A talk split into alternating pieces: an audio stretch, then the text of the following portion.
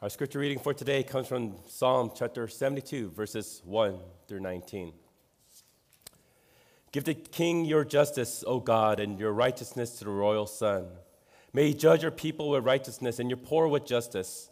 Let the mountains bear prosperity for the people and the hills in righteousness. May he defend the cause of the poor of the people, give deliverance to the children of the needy, and crush the oppressor. May they fear you while the sun endures, and as long as the moon throughout all generations. May it be like rain that falls on the mown grass, like showers that water the earth. In his days may the righteous flourish, and peace abound till the moon be no more. May he have dominion from sea to sea, and from river, and from the river to the ends of the earth. May desert tribes bow down before him, and his enemies lick the dust. May the kings of Tarshish and of the coastlands render him tribute. May the kings of Sheba and Seba bring gifts. May all kings fall down before him, all nations serve him. For he delivers the needy when he calls, the poor and him who has no helper. He has pity on the weak and the needy, and saves the lives of the needy. From oppression and violence he redeems their lives, and precious is their blood in his sight. Long may he live. May gold of Sheba be given to him. May prayer be made for him continually, and blessings invoked for him all the day. May there be abundance of grain in the land on the tops of the mountains may made wave. May its fruits be like Lebanon, and may people blossom in the cities like the grass of the field. May his name endure forever, his fame continue as long as the sun. May people be blessed in him. All nations call him blessed. Blessed be the Lord, the God of Israel, who alone does wondrous things. Blessed be his glorious name forever. May the whole earth be filled with his glory. Amen and amen. This is the word of our Lord. Thanks be to God. Amen. What a beautiful, beautiful word.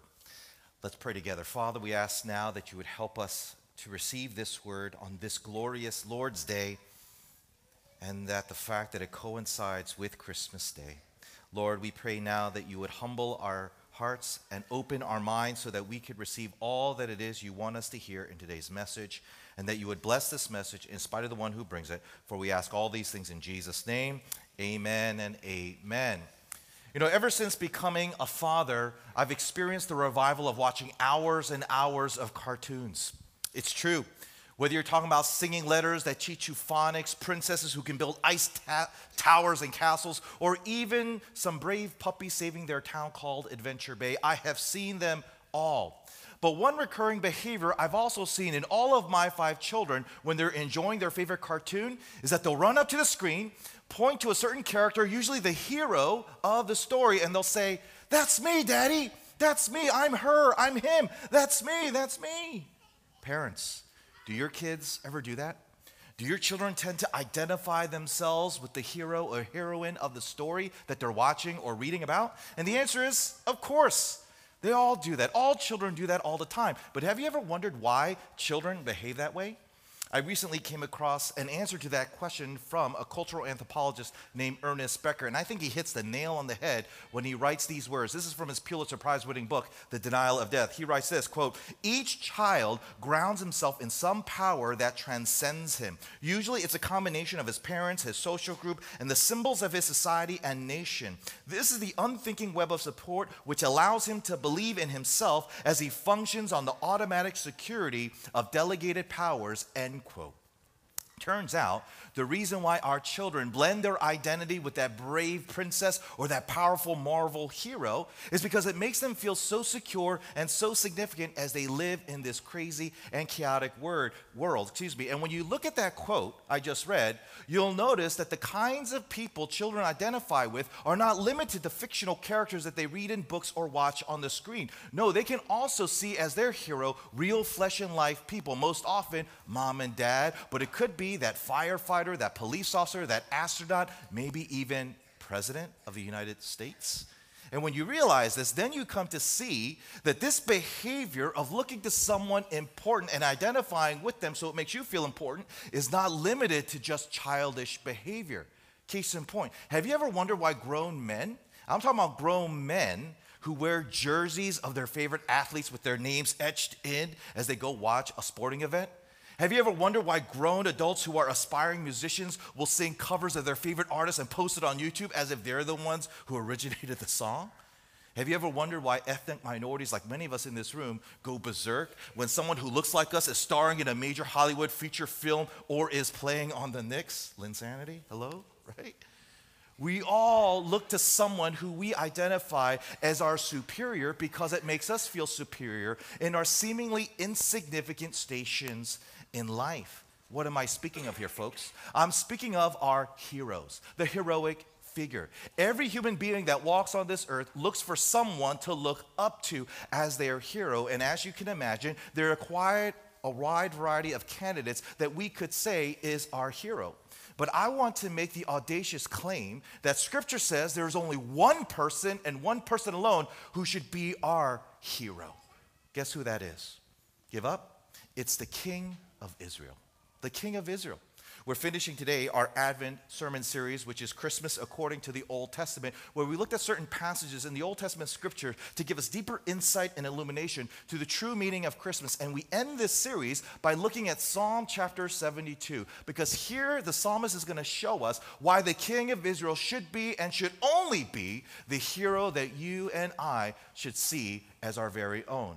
And he gives us three reasons. Reason number one, because the king is all good. Reason number two, because the king is the greatest overall. And reason number three, because the king sees you as precious. The reason why you and I should see and only see the king of Israel as our hero is because he's good, He's the greatest overall, and he sees each of us as precious. Let's begin with the first point because the king is all good. Read again our passage. We're starting in verse 1. It reads Give the king your justice, O God, and your righteousness to the royal son. May he judge your people with righteousness and your poor with justice. Let the mountains bear prosperity for the people and the hills in righteousness. May he defend the cause of the poor of the people and give deliverance to the children of the needy and crush the oppressor.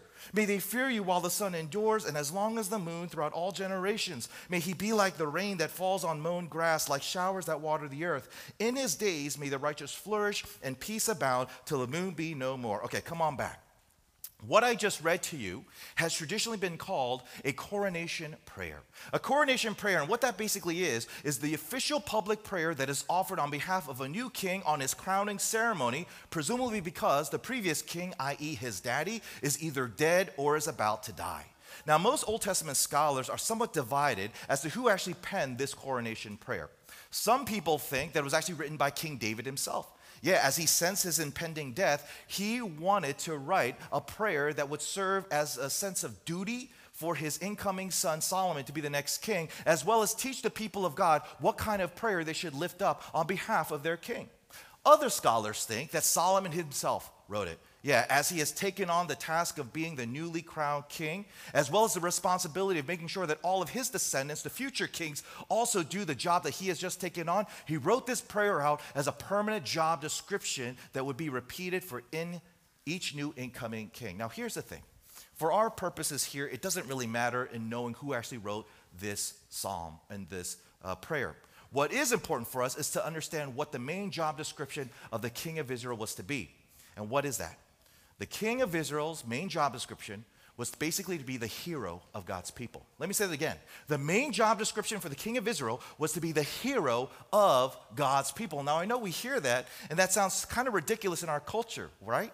Because we limit that word hero to fictional characters who fly through the air or have laser beams shooting out of their eyes. But I hope you would believe me and agree that that is not what defines a hero because heroes are not defined by their supernatural abilities. No, a hero is defined by really one thing, and that is their commitment to fight against evil and injustice. That's a hero. Yeah, a hero is defined as someone who is committed to fighting against evil and injustice. Case in point, do you remember the Green Lantern's oath? Green Lantern's oath. It's the oath that Hal Jordan would say to summon the cosmic powers of the Green Lantern Corps to turn into the Green Lantern. In case you've forgotten, it goes like this brightest day. I, I practice this, make sure it sounds really cool. Brightest day and blackest night. No evil shall escape my sight. Let those who worship evil's might beware my power. Green Lantern's light. And he turns into the Green Lantern. Look at how the Green Lantern oath defines a hero. It's not centered on the power of the Green Lantern Corps itself, but the commitment of the person who wields the power to what? To make no evil escape his sight, whether it's done in the brightest day or darkest night. Hold on to that thought as I read to you again, verse 5. May they, evildoers, feel you while, fear you while the sun endures brightest day, and as long as the moon darkest night throughout all generations. Sounds similar, right? What does that tell us? It tells us that even though there's no such thing as heroes from another world, there are most definitely heroes that fight evil in this world that truly exist. Oh, yes, there are. And because that is so, we see the first thing in our psalm, the first task, the first responsibility that the hero must do in order to adequately fight evil, which is what? Read again verses 1 and 2. Give the king your justice, O God, and your righteousness to the royal son. May he judge your people with righteousness and your poor with justice. The first thing that a hero must do is really focusing on what he must be.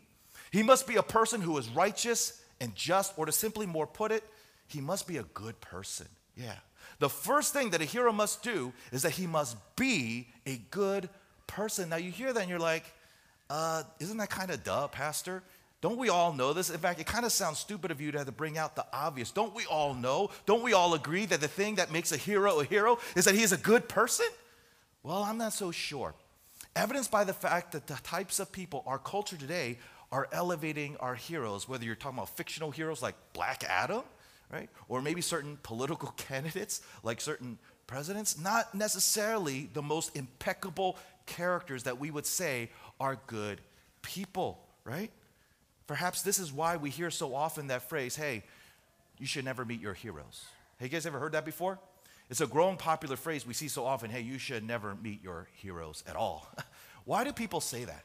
I think people are saying that because they're discovering that when they do meet their heroes, they are not what they assumed, and dare I say, they are not who they hoped to be, which is another way of saying they are not good people. Which begs the question what happens to a person when they meet their hero and they discover they are not as good as they hoped that they be? A few years ago, I saw a movie called An Ideal Husband, based on the Oscar Wilde play of the same name. And it's basically a story about a British politician named Sir Robert Chiltern. And the thing that made Sir Robert so, so popular and so unique is that unlike his political peers, he was actually a good and decent guy. Yeah, he was a good, moral person who used his political power for the good of British society, not to prop up his own brand. Yeah, everyone loved him, everyone looked up to him, especially his own wife, Gertrude. In fact, for Gertrude, her husband was her personal hero, hence the title of the play, The Ideal Husband. But here's the thing as the story progresses, we come to find that Sir Robert, he's not so good, he's not so ideal. Yeah, scandal from his past emerges that reveals that he's not as good as everyone thought that he was, the way he tried to portray himself to be. And when Gertrude discovered this about her husband, she said these heart wrenching words to him. She said, You were to me something apart from common life, a thing noble, pure. The world seemed to be finer because you were in it, goodness more real because you lived. You know, when Gertrude believed her husband was good, it says she believed that good actually existed, which makes you wonder. Now that she knows that her husband is not good, what does that imply in terms of her belief in the existence of goodness? Doesn't it imply that maybe, just maybe, goodness doesn't exist at all? And if there is no such thing as real goodness, then isn't it really worth going through all the sorrows, all the sufferings, all the stress that is usually required to do good things, to fight for the good things of life, like against evil and injustice? Well, more and more people are saying, no, it's not worth it. It's not worth doing any of this at all. But here, our psalmist is saying, yes, it is. Don't you dare believe the lie that it's not worth fighting for good in this world because there in his existence a true hero who really is good. It is the King of Israel. And because the King of Israel exists, all the good that you fight for, even in your seemingly insignificant life, is not in vain, it's not pointless, it is worth going through all the hardships, all the heartache, all the sacrifice, all the suffering that you must in order to fight for the good in this world because there is a good person. He is the King of Israel. This is why we need our hero to be good because it gives us the fortitude, it gives us the faith, it gives us the hope, it gives us the endurance to emulate him by fighting for the good in our lives. Now, you hear that and you think, wow, That's awesome. That's inspirational. Maybe that's all that we need our hero to be, just to be good. Actually, that's not the case. Because aside from being a good person, we need something else from our hero. And to tell you what that is, I go to my next point because the king is the greatest overall. Let's pick it up where we left off, starting in verse 8. We read, May we have dominion from sea to sea and from the river to the ends of the earth. May desert tribes bow down before him, and his enemies lick the dust. May the kings of Tarshish and of the coastlands render him tribute. May the kings of Sheba and Seba bring gifts. May all the kings fall down before him. All nations serve him. Okay, so here we see the second thing that we need our hero to do in order to be the hero we need.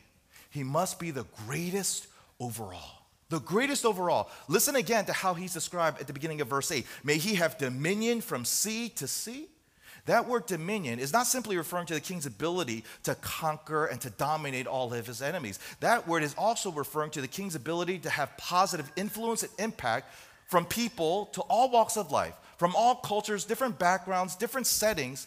Everyone would agree that this king is so awesome, so amazing, so awe inspiring that he should be recognized, he should be revered, he should be respected by all. To put it in our modern parlance, he should be the GOAT the goats.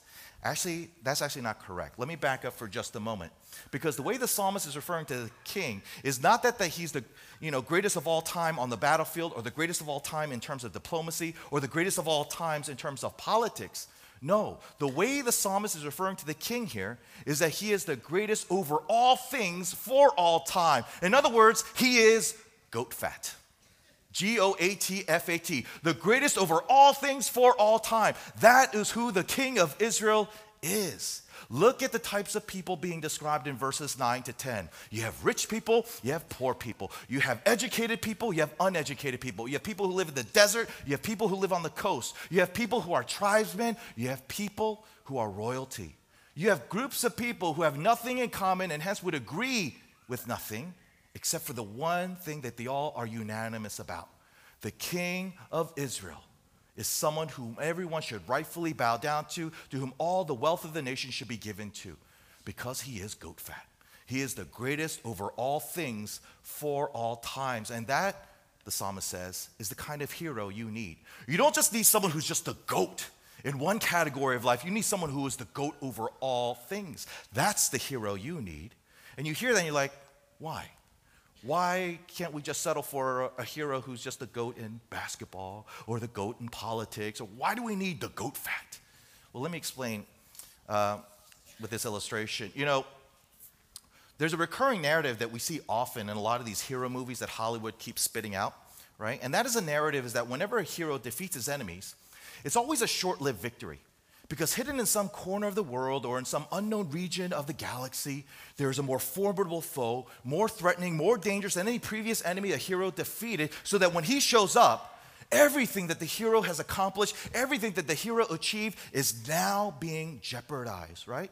We see it all the time. Iron Man defeats Ultron, he now has to face Thanos. Batman defeats the Joker, he now has to face the Penguin. Superman defeats Lex Luthor, he now has to face Black Adam. Over and over, we see this idea that this great hero is always being assailed by innumerable enemies, always potentially jeopardizing all the great things that he achieved. Meanwhile, in those rare moments when a hero gets defeated, when a hero actually dies, all those who put their hope in this hero dies themselves inwardly. They get destroyed, their hopes get diminished, and they get traumatized by this. Now, what I'm describing here doesn't just happen to nerds who are into their favorite comic book heroes who end up dying. This is the kind of trauma that happens in real life with their real life heroes. Case in point, back when I was in elementary school, third grade to be specific, I had a classmate, Daryl, and his personal hero, his grandfather. Yeah. The way this guy talked about his grandfather was like how I used to talk about Superman. He was larger than life. He did everything right. He did everything correct, perfectly. You know, knew every answer to every problem, to every question. Nothing that his grandfather couldn't do. His grandfather was his personal hero. But then one day, Daryl came up to me and shared the devastating news that his grandfather was dying. Years of smoking cigarettes finally caught up to him in the form of lung cancer. You know, when I was in third grade, I must say, I, I'm, I'm kind of decent in the wisdom category, but I wasn't so much in third grade. And I literally said to Daryl, like, What are you going to do when your grandfather kicks the bucket, man? I think I said it that way, right? Are you going to be okay? And in the most austere and serious tone that a third grader could muster, he said to me, Shut up, man. as far as I'm concerned, my grandfather's never going to die. He's going to live forever. Now, the way he said those words made it clear that this kid wasn't just hoping his grandfather lived forever, but he almost needed his grandfather to live forever. Why? Because that was his hero. And if your hero gets defeated, that means everything that he's ever said about you, everything that he's ever done for you gets disputed, gets discredited, gets disintegrated, leaving you in a sense of despair. And that's exactly what happened to poor Daryl. Before his grandfather passed, he was so outgoing, so gregarious, so risk taking. After his grandfather died, he was like a shell of a person very quiet, very reserved, very fearful and anxious all the time. That is what happens when your hero is defeated. All the hope that not only you had in him, but the hope he inspired you to have about life gets diminished, gets destroyed, leaving you in despair. But here in our passage, the psalmist says, that kind of scenario can never happen to those who look to the king of Israel as their hero. Why? Because he's goat fat. He's the greatest over all things for all time. Yeah. Nothing in all creation can dethrone him. Nothing can defeat him. Nothing can disintegrate anything that he has done, decide, or decreed. Which means anyone who is dumb enough to go up against him will end up with the same outcome as it speaks of in verse 9. They will lick the dust. In other words, the only thing enemies that dare to go toe to toe with the king of Israel have nothing left to feast on except the thing that they're buried in dirt. Right? Now it's at this point I have not specified in identifying who the king of Israel is. But given that this is Christmas, I think you know who the king of Israel I'm speaking of. You should know it because we sing about it all the time. We sang it last night. Born is the king of Israel. I'm talking about Jesus, right? Jesus is the hero you should look to to give you the hope you need to live in this dark, despairing, disgusting world that we do. And yet, so often, many of us in here, we don't see Jesus as our hero. Yes, we'll see him as our friend, we'll see him as our savior, but we don't understand those categories in the context of him being our hero. And I'm here to tell you now, folks, Jesus is the hero that you must see is the hope of your life. And to persuade you of this, let me go to my final point because the king sees you as precious. Read again with me, verse 14. From oppression and violence, he redeems their life, and precious is their blood in his sight. Here, the psalmist tells us how the king of Israel sees those who look to him as their hero. How does he see them? Precious. Precious and not in some generic way where the general concept of mankind is precious to him. No, he sees individuals that make up mankind as being personally precious to him. How do I know? Look again at what it says precious is their blood in his sight. One thing you need to understand about ancient kings is that they had no problem squandering the blood of their soldiers on the battlefield for their own selfish, ambitious gains. Yeah many ancient kings would send their troops into a fruitless, pointless battle because it would gain them some political uh, power or just give them some more attention, right? In other words, ancient kings treated the blood of their own people like it was the wastewater after you do a load of laundry or after you take a bath. It was completely worthless. But here, it says that the king of Israel sees the blood of his people as precious which is another way of saying he finds the individuals whose bodies pulsate this blood in life are precious to him. And when you understand this, then you understand why Jesus must be the hero you hope in. Because if there's anything, anything that we need to believe is true more than anything else that gives us security and significance in a world that's always making us feel insecure and insignificant, is that you are personally precious to God. Let me say that again. If there's anything that you and I need to feel so secure and significant in this world, is that we are personally precious to God. And guess what? That's exactly what the message of Christmas teaches. What is the message of Christmas? The message of Christmas is the second person of the mysterious triune Godhead, the eternal Son of God, came into the world as man to be the King of Israel, to be the hero of his people. Why? Why did God do this?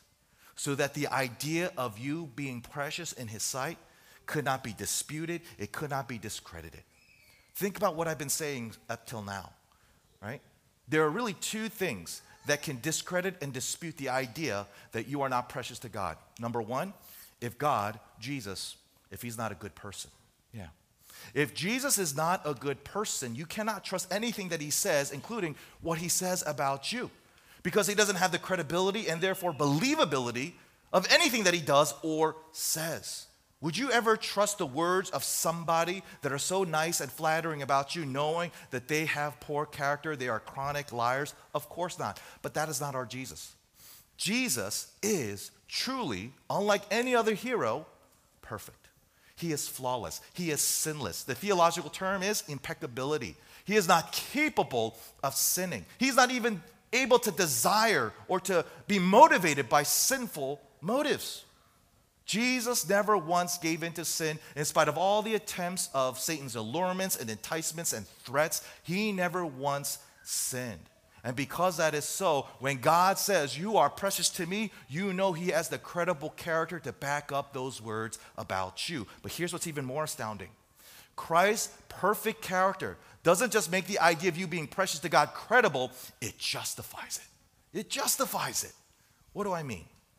Jesus had a lot of enemies, right? Satan, sin, death are the most prevalent ones, right? And if his enemies were able to defeat him, that means everything that Jesus achieved and accomplished could be destroyed. By the way, that's the second way the idea of us being precious to God can be disputed and discredited if Christ's enemies defeated him. But was Christ defeated? Absolutely not. As I said a moment ago, Satan tried to corrupt the character of Christ, try to entice him into sin, but he did not. He was morally, spiritually, righteously perfect. And so when he was killed on the cross, death, death had no right to keep him in custody, and therefore 3 days later he conquered the grave, he conquered sin, he conquered Satan, thereby forever securing the main thing he came to do, which is what? What is the main thing that Jesus came to do? Simply put, he came to justify you to be precious to him. See, when Jesus lived his perfect life on your behalf, being righteous for your sake, and he suffered the full punishment and penalty of death and condemnation of God for your sake on your behalf, not only were you justified in believing you are precious to God, you were actually justified in being precious to God. Let me say that again.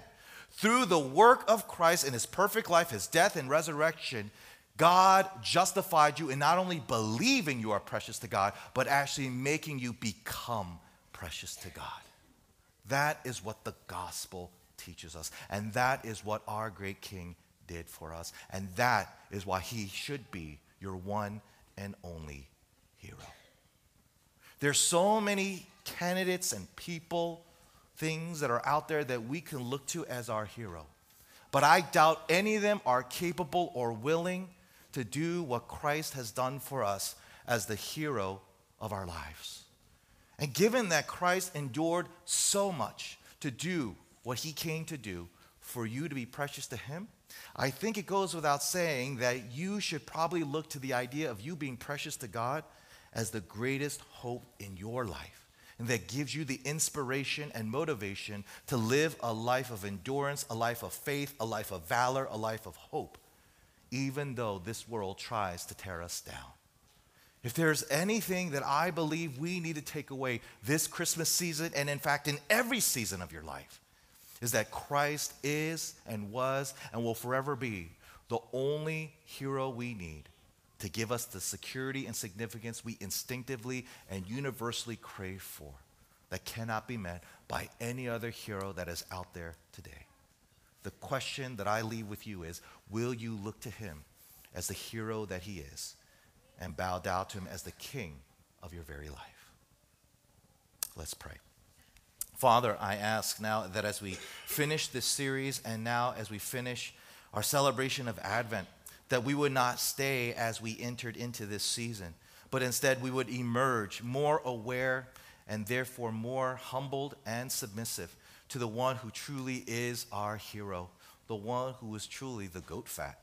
God, so often we let our our jollies get so giddied over people who are so inferior to you to be the one to we look to as our hope as the source of meaning and inspiration the source of value that we have by identifying with such inferior heroes. Lord forgive us. And instead guide our faith back to the only person who can give us the security significance and value that we know we need in order to live out the life that we would desire to live. A life that allows us to look at ourselves in the mirror that allows us to be proud of the children who look up to us as their examples. Father, we need you to once again to show us the true meaning of what this Christmas season is all about, where we gather around the wonder of our great King, our great hero, your Son, Jesus Christ. May that always be true, not only of this day, but every day of our lives. For we ask all these things in the mighty name of our Lord Jesus, and all God's people together said, Amen